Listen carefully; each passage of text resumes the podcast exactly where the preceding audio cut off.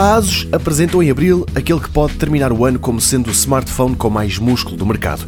É da fabricante de Taiwan, mas tem o logotipo de uma marca que é fundamentalmente pensada para os jogadores, Republic of Gamers, R O G.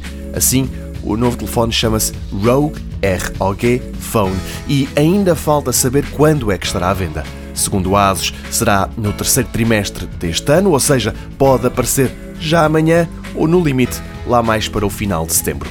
É uma máquina como nenhuma outra, tem um aspecto altamente agressivo, como seria de esperar de um smartphone dedicado aos jogos, mas o que se destaca mesmo são os extras.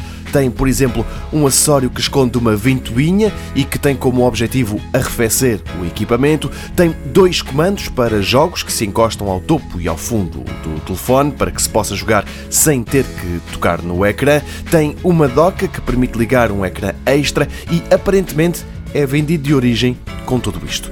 Tem mais uma série de outras coisas inéditas, por exemplo, três portas U S B C.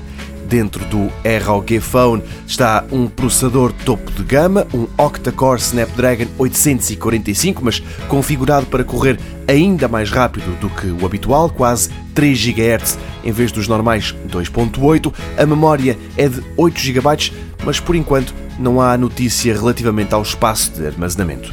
O ecrã de seis polegadas é AMOLED e entre os dados importantes para os gamers está este número. O tempo de resposta é de um milissegundo. A Asus promete que vai estar à venda até ao final de setembro. O preço também promete ser impressionante.